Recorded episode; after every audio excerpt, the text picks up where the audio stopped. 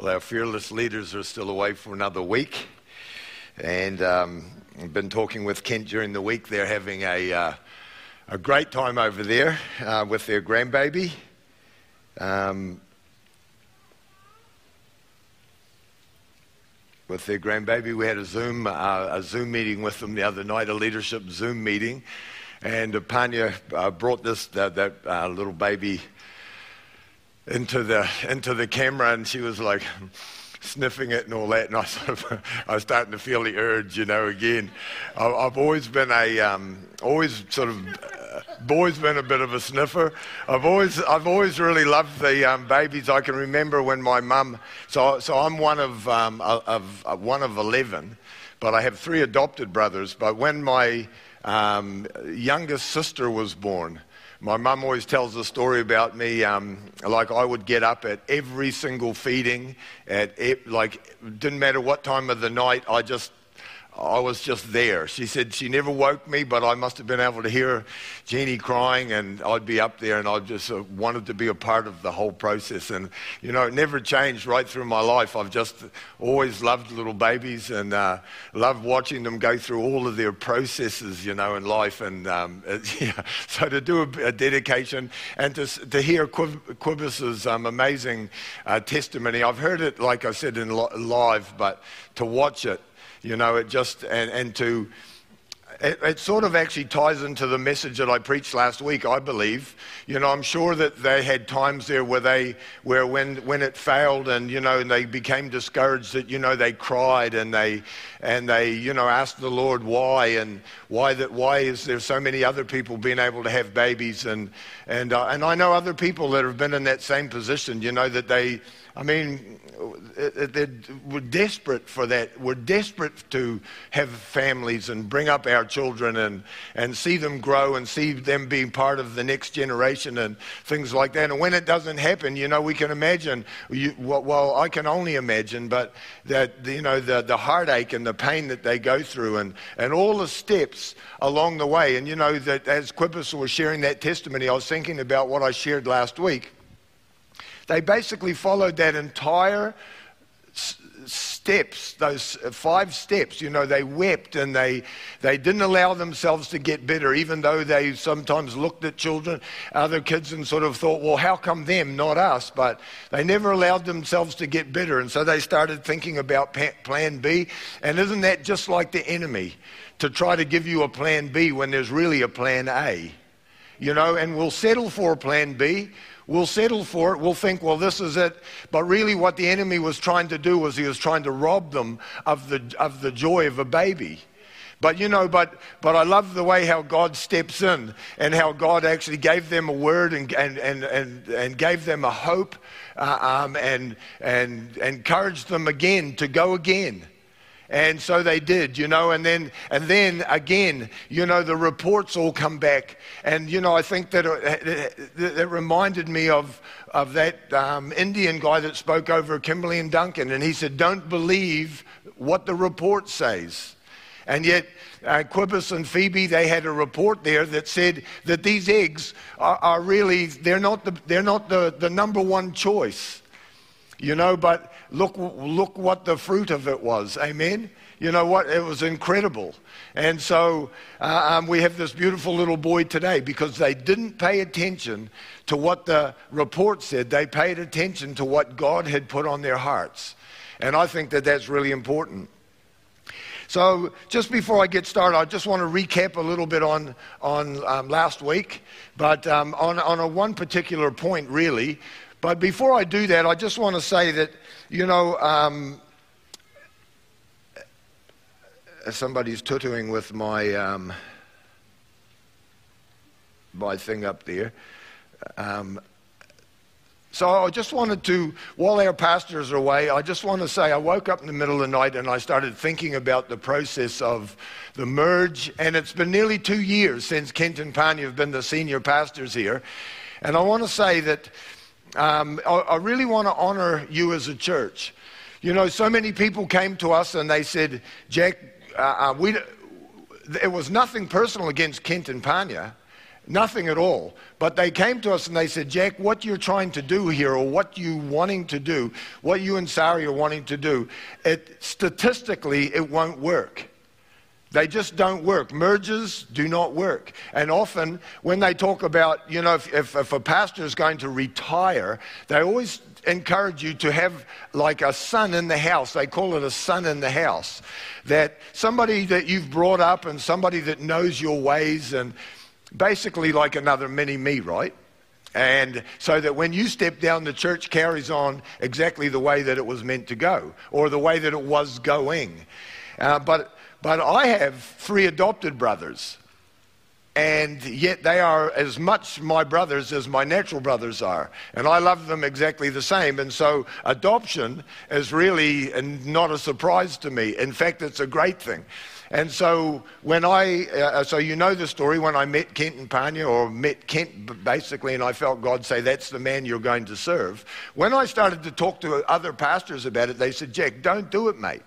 It won't work. But you know, we always judge stuff by their fruit, don't we? We judge the, the quality of a tree by the fruit that it produces. And so I judge the, the, the, the merge uh, by the fruit of what's taken place.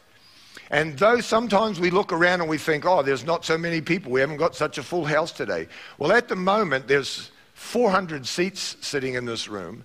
And if we took out the seats, all the extra seats back there, we would be, that we would normally have out, we would be packed right through. And, and our, our books say the church is growing faster than anybody's exiting. Amen? That's always a good sign as a pastor. And so, a scripture the Lord gave me this morning, and I, I, I, while I was laying awake, it was in Acts 5:34. And what it is, it's the story of the Jesus has been to the cross, he's been resurrected, and the disciples are out now. They're, they're bold as lions, you know, and they're out there sharing all what took place, and they're telling the people that these people crucified this Jesus, but our Father, but God raised him from the dead, and we're witnesses of it. And the Pharisees really did not like that because what they were doing was they were pointing the finger to the Pharisees and they were saying, actually, it was these guys who crucified our Christ. And so there was a, a um, uh, and they wanted to kill these, the disciples. You know, when somebody's speaking against something that you're not happy about, what, what do we want to do? We want to silence them in any way. Well, back in those days, it just seemed like it was easy to kill somebody. Today, it's not quite so easy. We find other ways to shut people up. But anyway, what happens is there was a Pharisee among them, and he said, Here, let me just tell you a story, guys. There was a guy who rose up a little while ago who thought he was somebody. And he got 400 people to follow him, but the 400 people fell by the way, and that guy died, and it came to nothing. But what he, was, what he went on to say was, he said, You know, if these guys are talking about something, and if it's of God, it'll come to something. But if it's not of God, it'll just come to nothing. And I don't know why God gave me that word this morning, but I really felt this that I, started to think of the fruit trees. I started to think of the season that we're coming into with all the blossoms, all the fruit trees are going to come into fruit, and the productivity. And, it, and it, I started to uh, uh, picture this church as a church that's going to come into a new season of growth and of productivity. And so I believe that what the Lord is saying, that even though it's not always the same, and sometimes we start to look at it and say, well, it's not like it used to be and it's not like this. I, I, I don't believe that's, that's the, the thing that we need to focus on here. I think what we need to focus on is God in it or is he not? And the proof in the pudding is that he is. Amen, because the church is growing. Just that's all I wanted to say on that matter. Okay, so last week we talked about the thief that comes. He comes to steal, kill, and destroy. He, I'll, I'll try to be brief on this. He comes to steal, kill, and destroy, and he's going to visit every one of our lives at some stage. Tried to visit Quibus and Phoebe. Um, uh, uh, tried to rob them of the, of the joy of a baby. So the thief is going to come. And, uh, you know, I, shared the story. I'm not going to read it in 1 Samuel 30, but the, the, the, the gist of the story is that David and his men, 600 men, they'd been away. They come back to their, to their city and they're, they're, they're excited about seeing their wives. They've been away for three weeks. They're excited about seeing their wives, their children. The men are happy to, it's like, this is our town. This is, you know, we're excited about this. But when they arrive, they find that their city has been burnt to the ground. It's just smoldering ashes. Their wives have been taken, their children have been taken, taken. Everything that they owned had been taken. And so the men are in, in complete dis- despair. It's like the worst day of their lives. I mean, we've had bad days, but, but I don't think we've had too many days that compare to that, where everything, everything that you have and that you hold precious is gone. And so what these men did was they the Bible says that the first thing that they did was that they cried, they wept until they couldn't weep anymore. And, I, and, and, and as through the week, as I was sitting in a digger working away, I was think, um, thinking about that. And I thought, you know, the, uh, of the five steps that we talked about last week, th- this is the easiest step. Because we've all been, we've been cre- created with like, with emotion. We're like an emo- we're emotional people. And, and, we, and, we, and crying is like a natural emotion. And, and it's not just when we're in despair. You know, we can cry for uh, uh, uh, uh, tears of joy.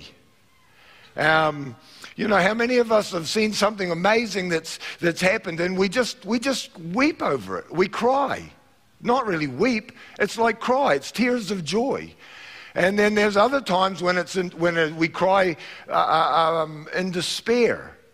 And when things aren't going the way we want, or something's been removed from us, or uh, there's a thousand reasons why we cry, but it's a human emotion. And I believe that the reason the Lord put that in that story is because it was important that when something goes wrong or something's uh, terrible's happening in our life, that crying is a way of like, as, as preparing us for the next step.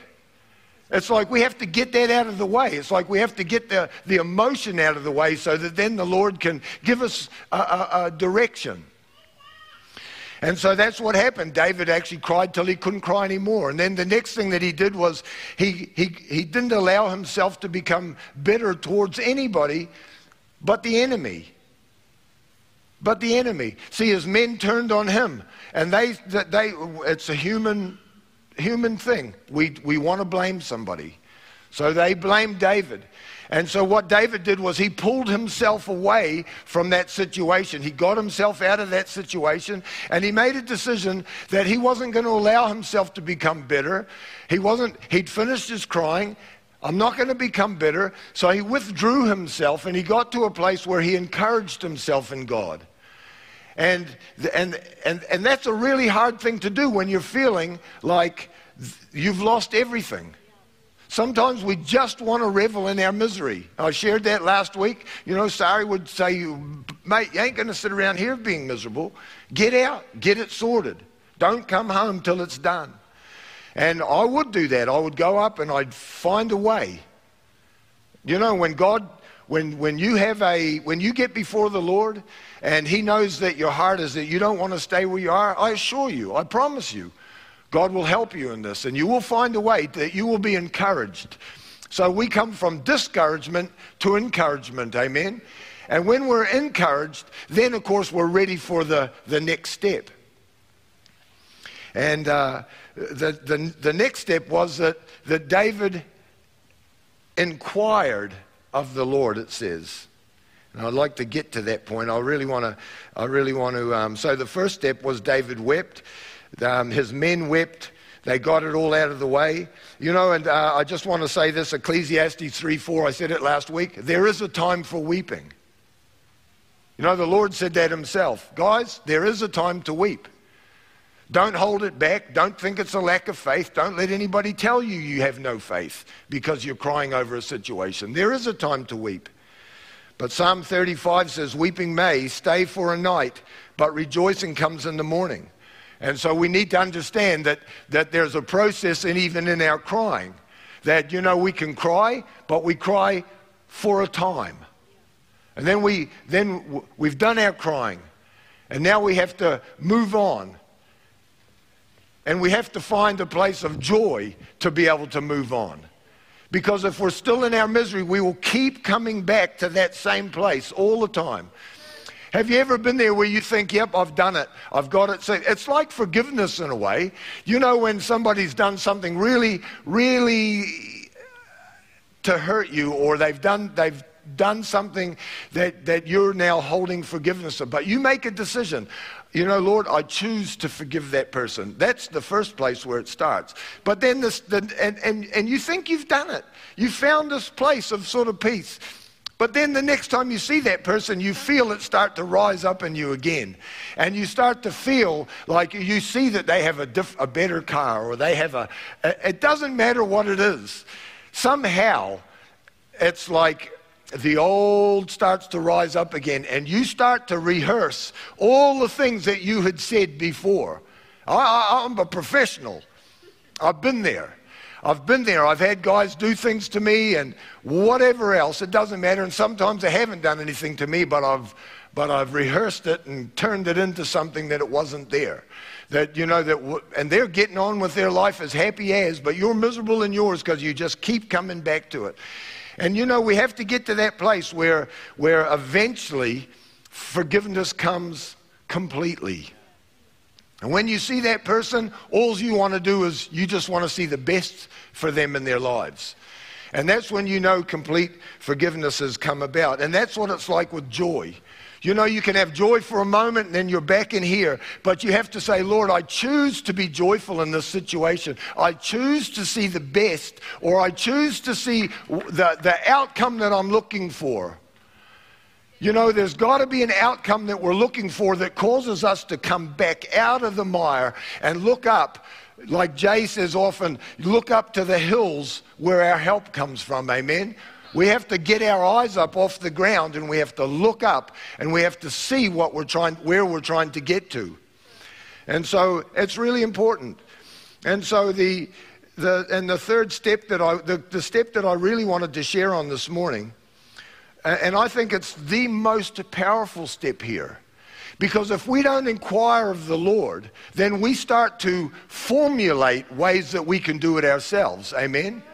We just start to think, well, that's a good idea. I'll give that a go, or I'll give this a go. And there's a circumstance in the Bible where David is out. Now he is now king. He has just become king over all of Israel. And the Philistines think, well, man, we're going to nail this guy right now.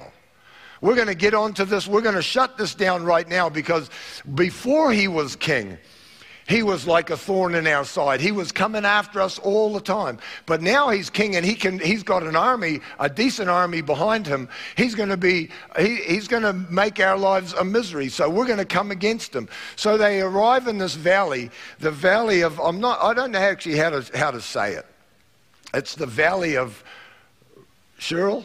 Rephaim. Ra- okay, anyway, let me say this it's the land of giants. That's what it's called. So David finds himself in the valley in the land of giants. Some of us have been in that place where, where everything around us just seems too big. And so what happens is David inquires of the Lord. The Bible says David inquires of the Lord, Lord, should I should I attack? The Lord says, Yes, you should attack and you will surely have the victory. So David goes out there and they, they really give the Philistines a hiding. But the Philistines, they scatter, and then a, a, a, a, little while later, the Philistines have regrouped and they, they come back to the same place. They come back into the same valley, the Valley of Giants. David finds himself, funnily enough, David finds himself under a tree. And the, uh, and the name of that, the, the Hebrew name of that tree is, a, is, a, is called a weeping tree. Interesting, eh? So that David's under this weeping tree.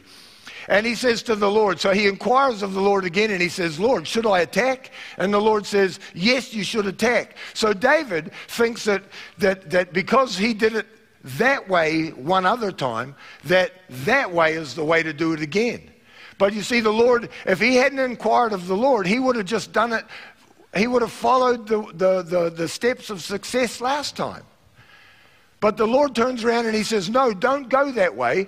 He says this He says, When you hear a rustling in the trees, so this is like God saying, you know, you, you need to hear from me over this thing. He says, when you hear the rustling in the, uh, of, in the trees, then you'll know that I've gone before you. But don't go the way you went last time. Go around and come in from the other side. And so had David actually attacked in the way that he was, that he, he wanted to in his own way, there's a good chance that he'd have got a hiding. Because the Philistines were prepared for David to come the way he went last time. So the Lord says, Don't do that. Go around and come in from behind. And then you'll get your victory. See, it's all about hearing from God, amen? It's all about allowing God to speak into your life so that you can get direction for victory. Because that's what it's all about, isn't it? We're looking for victory in every situation. Lord, should I do this? Yes, you should do that. Lord, should I do that? No, don't do that. See, there's victory in no.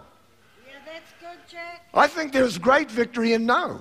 When Ross and I started Hogfield, Ross came to me and saying, you know, uh, Dad, look, I, I, I, got this great idea for business, uh, but I haven't got any money. yeah, that's the bottom line. I haven't got any money. So uh, would you invest in it? Would you help me set up this company?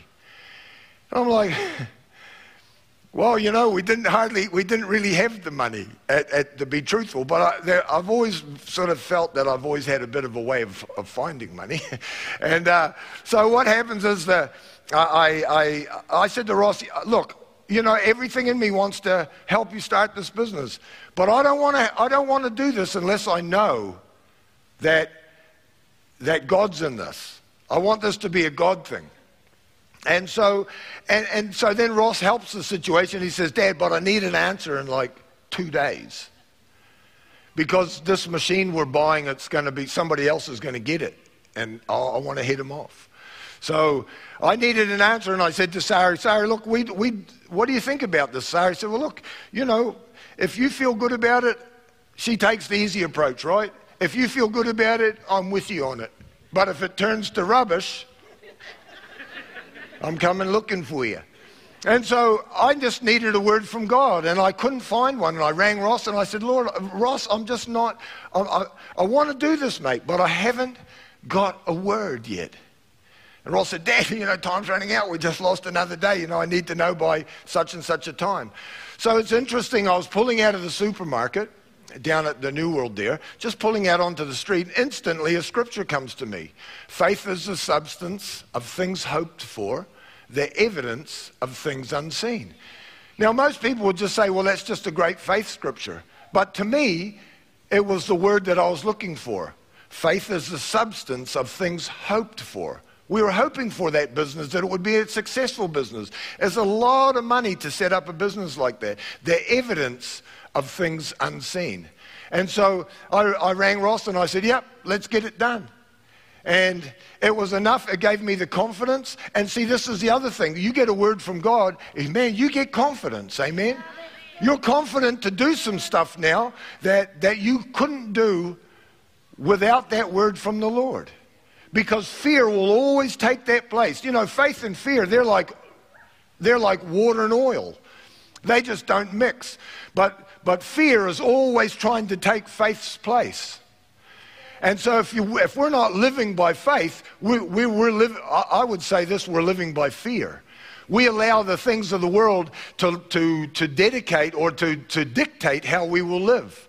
So we base our decisions on all the negativity that's around us because that's what is around us. Doesn't matter what you go on any news channel on, thing, on TV and it's negative, negative, negative, negative. Don't do this because this might happen. Don't do that because that might happen. But when we walk by faith, when we live by faith, we live confidently. And, and we serve a good God who's got a great plan for yours and my lives. He's not going to steer you and I crook. There's no way. He's going to, he's going to set us up to fall. And so a word from God is so important. Amen. And, you know, and, and so a rhema word, I talked last week, a logos word is the, is the written word. It's the word that you, we have in our Bibles. And we read that, and they're not just words on a, on a, in a book. They're the, the Bible's not just a book. People think it's just a book. It's not a book, it's life. Those are the words. Jesus, the, Jesus said, I'm life. In the beginning was the Word, and the Word became flesh. That's Jesus. So the Word, those words that are written, they're life. But they're different than a rhema word. So the rhema word is the word that, that you and I are looking for in a situation that we find ourselves in. We find ourselves in a situation where, where we're going to start making decisions for ourselves, or we're going to start making decisions uh, uh, by ourselves and we really need to hear from God over it. Amen? So we need a rhema word. We need a, a spoken word. And the rhema word is a specific now word. It's for like now. It's like when the Lord said to David, when you hear the rustling in the trees, move quickly, he said. So, you know, when you hear, a, when you get a word from God, don't ponder over it for three months. Act upon it. That's what I believe. You know what? It's like when you take up an offering. I, have I've been here so many times. So, anyway, somebody, uh, uh, I think the Holy Spirit is the most generous person ever. Amen? So, there's somebody's taking up an offering, and we think, um, the first, you know, and, and the, the, person who's taking up the offering will say, you know, just take a moment, think about what you want to give, you know, pray about it. See what the Holy Spirit drops in your heart, and all of a sudden, boom, there it is. You've got, a, uh, you've got a, um, an amount. But I tell you what, within 20 seconds, 10 seconds, you've halved it.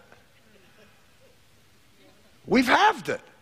Because we start thinking, well, hang on a second. You know, it, it sort of put me, it's going to put me under a little bit of pressure or whatever. Or, you know, well, actually, there might be a lot, there's probably a lot of people are going to give to this and they only want this amount. And so we, we talk ourselves out of it. Amen. We sort of almost get buyer's remorse. And what I would say is the Holy Spirit is generous and so your, be, your, your best offer is always going to be your first thought that the Holy Spirit puts into your head. And, and, and Sari and I have worked off the principle when the Holy Spirit gives us a figure to, for an offering, we act upon that, that figure. We don't start trying to, we don't, I don't say to Sari, hey, what do you think? And then and she comes in and, and I'll tell her what I think, and then she goes, eh, I don't think we should give that amount. My figure was this. So we always go for the higher amount because don't we have a generous God? Amen? Not just generous uh, with our money, it's His money. Amen? We need to understand that the earth and all that's in it is the Lord. It's His money. He's being generous with His money. And He's also generous with you and I. We get to, we get to, he blesses us so that we, he, the Bible says that the, the Lord gives us the ability to create wealth. You and I think that our, often we think that our, our, our wealth is because of our smartness. Or that, you know, we're, we're just super intelligent and we've all of a sudden been able to sort of generate this wealth. No, the Bible says the Lord gives you and I the ability to generate wealth. So we need to understand, and this is not an offering message actually, but let me just say this. If, if there is an offering out there, pray about it and ask the Holy Spirit, how much would you like to give me of your money? Of your money, Lord. It's not our money, amen? And the word is just so valuable uh, um, you know, when we built this church, I just wanting to give some, some examples today so that you can realize that it's, it's not just over one particular thing, but it's a wide, we, we, need to, we need to seek God's advice in every aspect of our lives. In every aspect of our lives. You know, when we, when we, uh, uh um, we planted the church and then we, we outgrew our building down in Cooper Street and we were looking for more land. And I had this, I had this amazing idea. It seemed amazing at the time, but again, it was, it was my idea. I hadn't really sought God on it. I just said, Lord, we need a bit, uh, we need another block of land. And so I just got out and started looking at stuff. And I, I got my heart set on that block of land down where Tumus are now. It used to be the old Nimmons building, and I thought, oh, that'd be mean. Made a few inquiries. I think the land alone was about $4 million. And I mentioned it to the leadership, and I'm like, guys, you know, like, God can do anything, you know, like, but I was sort of trying to convince myself, really. And uh, Joe, they were all against it. It's about the only time they've ever turned on me in the whole time we were pastoring the church. They all said, You're crazy. That, that, that, that, no. So I said, Okay. And started to arc up. Okay, then you find something. You've left it all to me. You fellas go find something. And Joe says, Well, actually, by the way, there is a little block just down the road down here. Go and have a look at that. So I came down, had a look, and uh, I was, man, instantly the Lord gives me this picture of what this could be down here and everything. So I rang the leadership, said, guys, come down here. We, we need to make a decision like snappy, quick, like typical fashion. We need to make a decision by this afternoon. Um, and so they all came down, they all walked on the thing. I sold them my sales pitch, but they were already in. I thought I was selling them on the deal, but they were already in. And, uh, and, and, and here we are today. But it, guys, it wasn't just like that. We bought the property, that was great, but now we had to build this building. So we got our plans drawn up. We needed uh, $3.6 million, Dave. I think it was about four. It was about 4.6 initially, and then we realized if we did the work ourselves, or a lot of the work ourselves, and Sammy came on board and did all his stuff for free, um, that we would be able to get it down. But $3.6 million, guys, is still $3.6 million. It could have been 20 million for that matter. And so I thought, well, we're going to take up an offering. And I just heard the day before the Baptists that were about half our size took up an offering and they got 250,000. One offering. Yeah. And so I thought, yeah, we, you know, I mean, okay, so I thought, well, well, let's take up an offering. You know, there's plenty of cash floating around. And we got 40 grand. Well, it, it, uh, yes, it was awesome, but it wasn't awesome to me at the time. I thought, you stingy coots, 40,000. I know four or five people that gave nearly all of that. So that was my heart. My heart wasn't really in this deal, and, and, and now I'm discouraged. And I think, I think that that was for a reason. I think that the, the Lord allowed me to get to that place where I, where I was feeling like, well, heck, you know, those fellows have got it. We're like a church twice their size, and we get a, a quarter of, not even a quarter of what they, what they had. So I was, dis- I was disappointed and I was discouraged. But then I was out here walking around the place, and I'm like, well, Lord, we didn't even get 1% of what we need. So now what are we going to do? And the Lord spoke to me as plain as day, and He said this I give seed to the sower. I'm going to read it to you. 2 Corinthians 9:10. Now he who supplies the seed, we know who's doing that because the earth and all that's in it is the Lord's. He who supplies the seed to the sower and bread for food will also supply and increase your store of seed, your store of seed, and will enlarge the harvest of your righteousness. Okay, now I missed the righteousness part, I will say that. But I, I paid attention to and will enlarge and, uh, and will increase your store of seed. So I was thinking, well, okay, as a farmer, what does that tell me? Get the seed in the ground. So I took that, that, that money and that 40,000 and we, we put it to work out here. And I've got photos that I could show you sometime where they scraped the dirt off the grass, had it all stacked up outside our house. So it smelt like a silage pit out there, eh, honey, for about three weeks. All that rotten grass coming into our window every day. So I had to live with that every day. But all we had was a, a, a dirt patch out here. And the money was gone. And the money was gone. But God was so faithful in that, in that scripture that it, you know, yes, I did. I still had my lack of faith at times where I was walking around here thinking, well, Lord, if you don't show up, we're in for big trouble. But God did show up. Amen.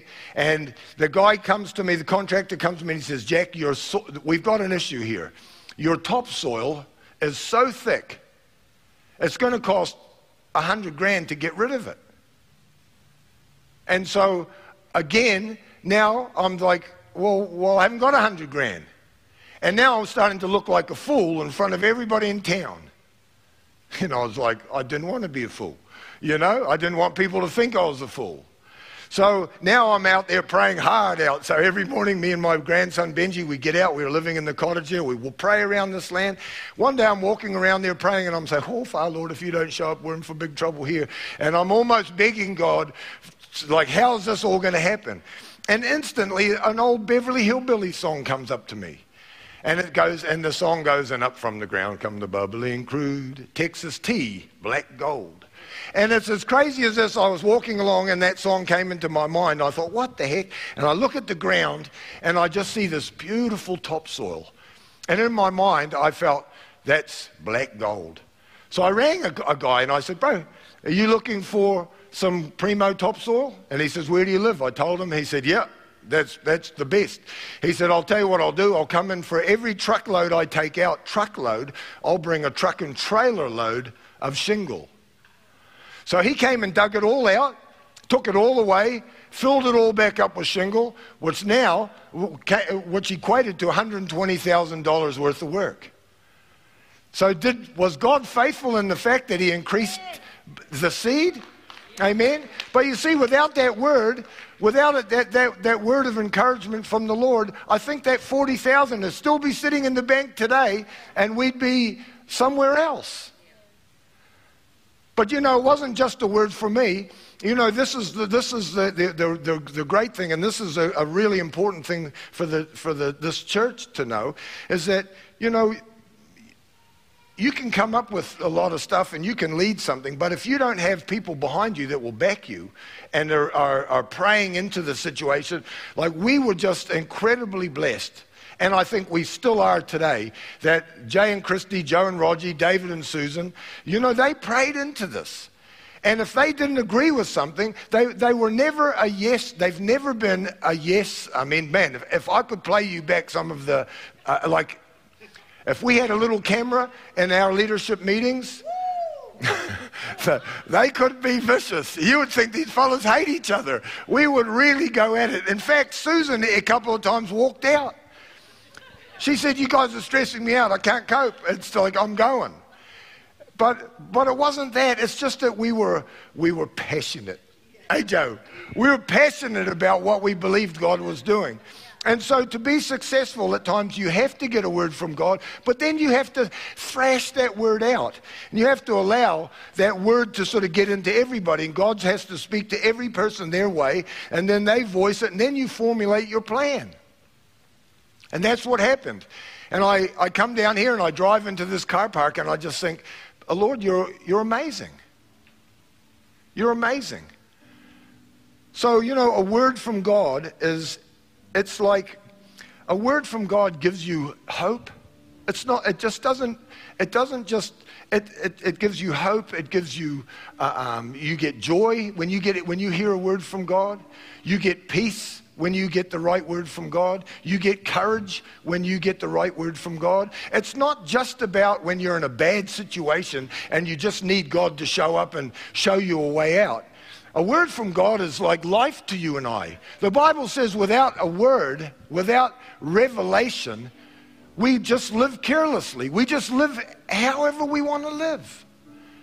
And that's not the life that God has for you and I the life that God has for you and I, that it would be, as Jay said this morning, it would be a blessed life. It would be a prosperous life. It would be a joyful life. It would be a life that we, that we love. That's the God that you and I serve. And, and what I love is that He doesn't ask you and I to do it by ourselves. We don't have to navigate through this world by ourselves. He promises this. He said, I will be a lamp uh, unto your feet and a light unto your path.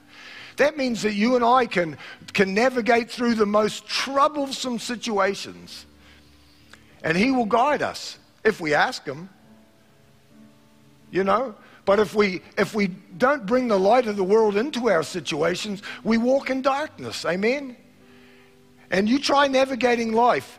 Uh, I, I, I, often say it uh, um, in the working in this. Um, uh, flood, you know, this cyclone tidying up thing. You know, come across families where their houses are not even on their foundations anymore. They moved out, they're out in a paddock somewhere. They're, all of their livelihood is completely gone. Ross and I see it every day. You know, people's livelihood, their farms, even, not just their orchards, their farms, this deep under silt. All their fence posts gone, water troughs buried, um, loss of stock, lot, everything. And I think to myself, how do they live? How do they live without Christ in their lives? How do they get by? How do they get by? I think I'm going to leave it there. I mean, these guys are telling me I'm going to leave it there, so we, we will. Um, but, guys, you know, but church, I think we overcomplicate Christianity. I've believed this for a long time. I think that we have overcomplicated it by saying you have to do a certain thing, you have to do this, you have to do that, you have to do this. And I believe this. I was reading a scripture the other day and I said to Sari, this is an amazing scripture for every one of us. John's talking, and I'm pretty sure it's 1 John, and he says, he says, Jesus is the light. And he says, walk in the light. And then it goes on to say, any man who says he walks in the light, but walks in darkness, deceives himself and is a liar. So walk in the light.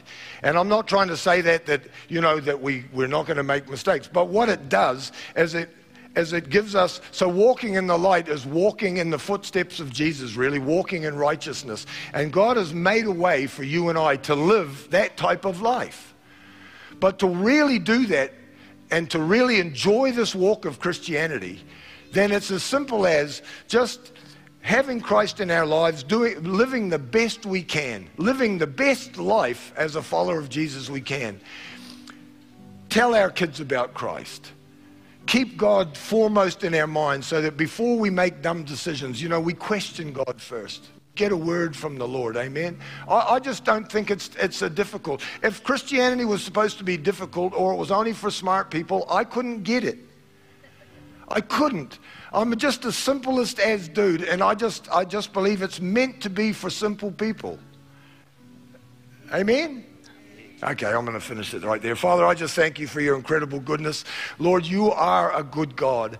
You have the best plan for our lives, Lord God. Your plan is not that we would fail, but Lord God, your plan is that we would succeed. And I thank you, Father, for your word, for your word that, Lord, we can read every day, Father God. I thank you for your Logos word that's available for us on the pages, Lord God. But I thank you, Father, for your word that you speak to us, Lord. When we're every situation we're in, Lord, you have an answer. You have a word of encouragement. You have a, a solution to our situation, Lord God. And I pray, Lord, that uh, each one of us, Father God, we would start to live our lives knowing that, Father God, you, we need you more than anything. We need a word from you more, Lord God, that, Father, we would be people that would walk with a vision, Lord God. We would have a vision for our future, Lord God. We would not take day, uh, live our lives day by day, but, Father, we would have a vision for our lives, Lord God, uh, for a long term good purpose for our lives. And so, Father, I just bless you today. I want to thank you for your incredible goodness in your precious name. Last week, guys, I forgot to uh, invite anybody who might be have been um, invited here today. You might be have never made a decision to accept Christ into your life, and so you're a person just like I was, and every other person who's in this room. At one stage in our lives, we were making decisions for ourselves, and Christ was not with us, but Today, you can make a decision to have Christ right with you. You can, have, you can have a, make a decision today to have the Spirit of God living in your heart. And so I want to give you that opportunity. If, you if that's you today and you're here and you would love to accept Christ into your life, I'm going to tell you right today this is the best opportunity that you're ever going to get. It's the best deal that you'll ever make. And so, not going to um, say a prayer right now, but I'm going to be up front here. want to encourage you be bold, be brave, if somebody gives you the, the nudge and, uh, and you know that's you or you're feeling your heart going hard right now, meet me up front here. I'd love to pray with you. Amen? Amen. Amen. Thank you, guys.